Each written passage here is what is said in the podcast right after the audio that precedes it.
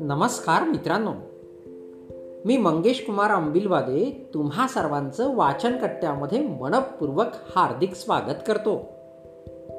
मित्रांनो आज वाचनकट्ट्याच्या माध्यमातून डोळे उघडणारा अप्रतिम दृष्टांत मनाचा संयम आपण ऐकणार आहोत. लेखकाचं नाव उपलब्ध झालेलं नाही. परंतु लिखाणाचं श्रेय मात्र नक्कीच लेखकाला देऊया. एका नगरात एक विणकर राहत होता. अत्यंत शांत विनम्र आणि प्रामाणिक माणूस अशी त्याची ख्याती होती. त्याला क्रोध म्हणून कधी येत नसे. तो नेहमीच हसतमुख बसलेला दिसे. एकदा काही टवाळखोर पोरांनी त्या विणकराची छेड काढायची ठरवली. त्याला पिसाळून सोडल्यावर तरी तो रागावतो की नाही हे त्यांना पाहायचे होते. त्या टवाळ पोरांमध्ये एक बलाढ्य धनिक घरचा लक्ष्मीपुत्र होता. तो पुढे झाला. तिथे ठेवलेली साडी हातात घेत त्याने प्रसन्न मुद्रेतील विणकरास विचारले ही साडी केवढ्याला द्याल?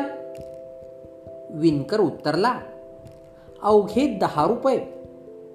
त्याचं उत्तर ऐकताच त्याला डिचवण्याच्या हेतूने त्या घमेंडी मुलाने त्या साडीचे दोन तुकडे केले. त्यातला एक तुकडा हातात धरला. आणि पुन्हा प्रश्न केला माझ्याकडे तितके पैसे नाहीत. आता त्यातले निम्मे वस्त्र माझ्या हातात आहे. याची किंमत किती अगदी शांत भावात विणकर बोलला फक्त पाच रुपये. त्या मुलाने त्याचेही पुन्हा दोन तुकडे केले आणि पुन्हा प्रश्न केला आता याची किंमत किती? प्रसन्न वदनी विणकर म्हणाला अडीच रुपये. तो पोरगा त्या साडीचे तुकड्यावर तुकडे करत गेला आणि त्या विणकराला त्यांची किंमत विचारत गेला.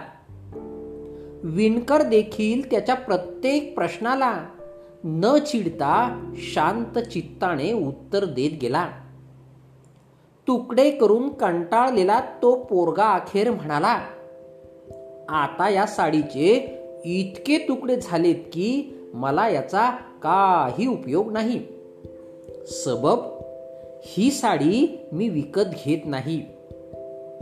यावर विणकराने मंद स्मित हास्य केले. तो म्हणाला बाळा हे तुकडे आता जसे तुझ्या कामाचे राहिले नाहीत तसेच ते माझ्याही उपयोगाचे उरले नाहीत. पण असू देत. तू जाऊ शकतोस.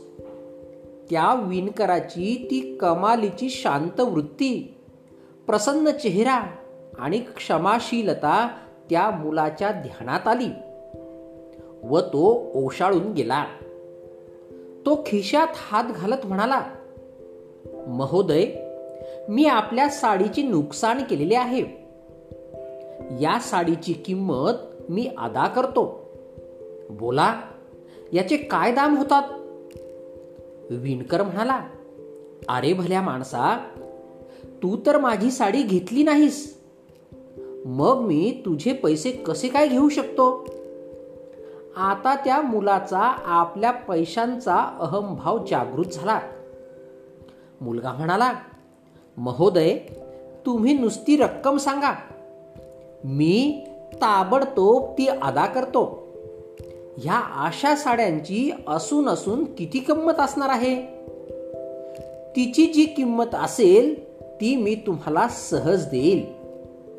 त्याने मला काहीच फरक पडणार नाही. कारण माझ्याकडे खूप पैसे आहेत. तुम्हाला मात्र एका साडीच्या नुकसानीने बराच फरक पडू शकतो. कारण तुम्ही गरीब आहात. शिवाय तुमचे नुकसान मी केलेले असल्याने त्याचा तोटा भरून देण्याची जबाबदारी ही माझीच आहे. तितकं तरी मला कळतं बरं का? त्या मुलाचं पैशाची मिजाज दाखवणारं वक्तव्य ऐकूनही विणकर मात्र शांत राहिला. काही क्षणात तो उत्तरला हे बघ बाळा तू हे नुकसान कधीच भरून देऊ शकणार नाही. तू नुसती कल्पना करून पहा की एका शेतकऱ्याला मशागतीपासून ते कपाशीचं बीज रोवण्यापर्यंत कपाशी मोठी होईपर्यंत तिची काढणी होईपर्यंत किती श्रम घ्यावे लागले असतील? त्याने काढलेला कापूस व्यापाऱ्याने मेहनतीने विकला असेल. मग माझ्या शिष्याने अत्यंत कष्टपूर्वक त्यातून सूत काढले. मग मी त्याला रंग दिले विणले नवे रूप दिले.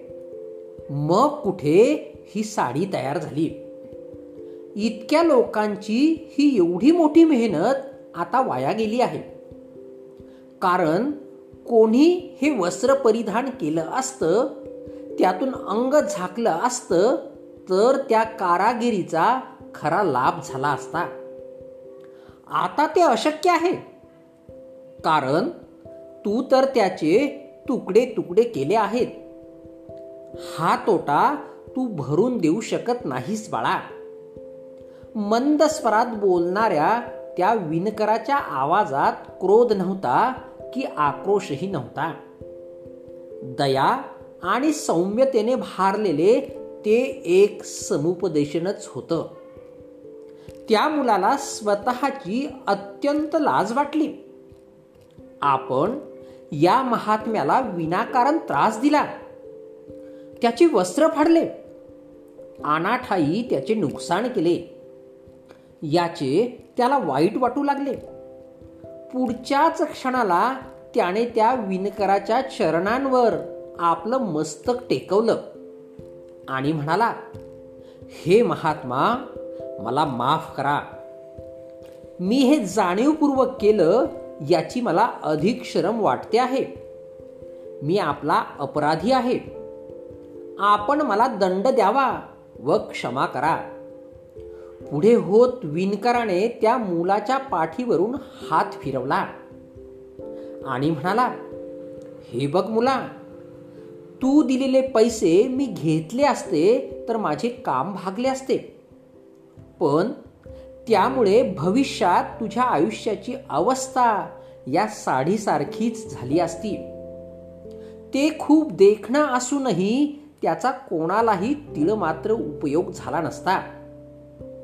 एक साडी वाया गेली तर मी त्या जागी दुसरे वस्त्र बनवेन. पण अहंकाराच्या दुर्गुणामुळे तुझे आयुष्य एकदा धुळीस मिळाले की ते पुन्हा नव्याने कसं उभं राहणार? तुझा पश्चाताप या साडीच्या किमतीहून अधिक मौल्यवान आहे. दया क्षमा शांती तेथे देवाची वस्ती. आपल्या सर्वांच्या आयुष्यात आता थोडंफार सुख आलंय. काहीशी समृद्धी आलीये. खिशात बऱ्यापैकी पैसा खुळखुळतोय. आपल्या घरीही आपण पैसा आडका बाळगून आहोत. थोडस स्थैर्य आपल्या सर्वांच्या आयुष्यात आलेलं आहे. आपल्यातल्या काहींना त्याच्या गची बाधाही झालीये. ही बाधा कुणाच्या कुठल्या कृतीतून कधी नि कशी झळकेल हे आजकाल सांगता येत नाही. आजकाल जो तो कसल्या न कसल्या तोऱ्यात आहे. अनेकांनी कसली न कसली मिजास आहे. घमेंड आहे. गर्व आहे. अहंकार आहे. वृथ्या स्वाभिमान आहे. त्यामुळे इगोची निर्मिती मोठ्या प्रमाणात होत आहे.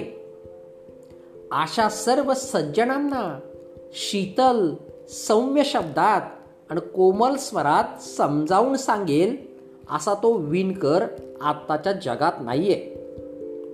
तुमच्यापैकी कुणाला तो दिसला तर माझ्या सगट अनेकांच्या पत्त्यावर त्याला पाठवून द्या किंवा त्याचा पत्ता सांगा. म्हणजे त्यांना भेटून आपले पाय कशाचे आहेत हे प्रत्येकाला नक्कीच उमजेल. दृष्टांतातले विणकर म्हणजे संत कबीरदास आहेत.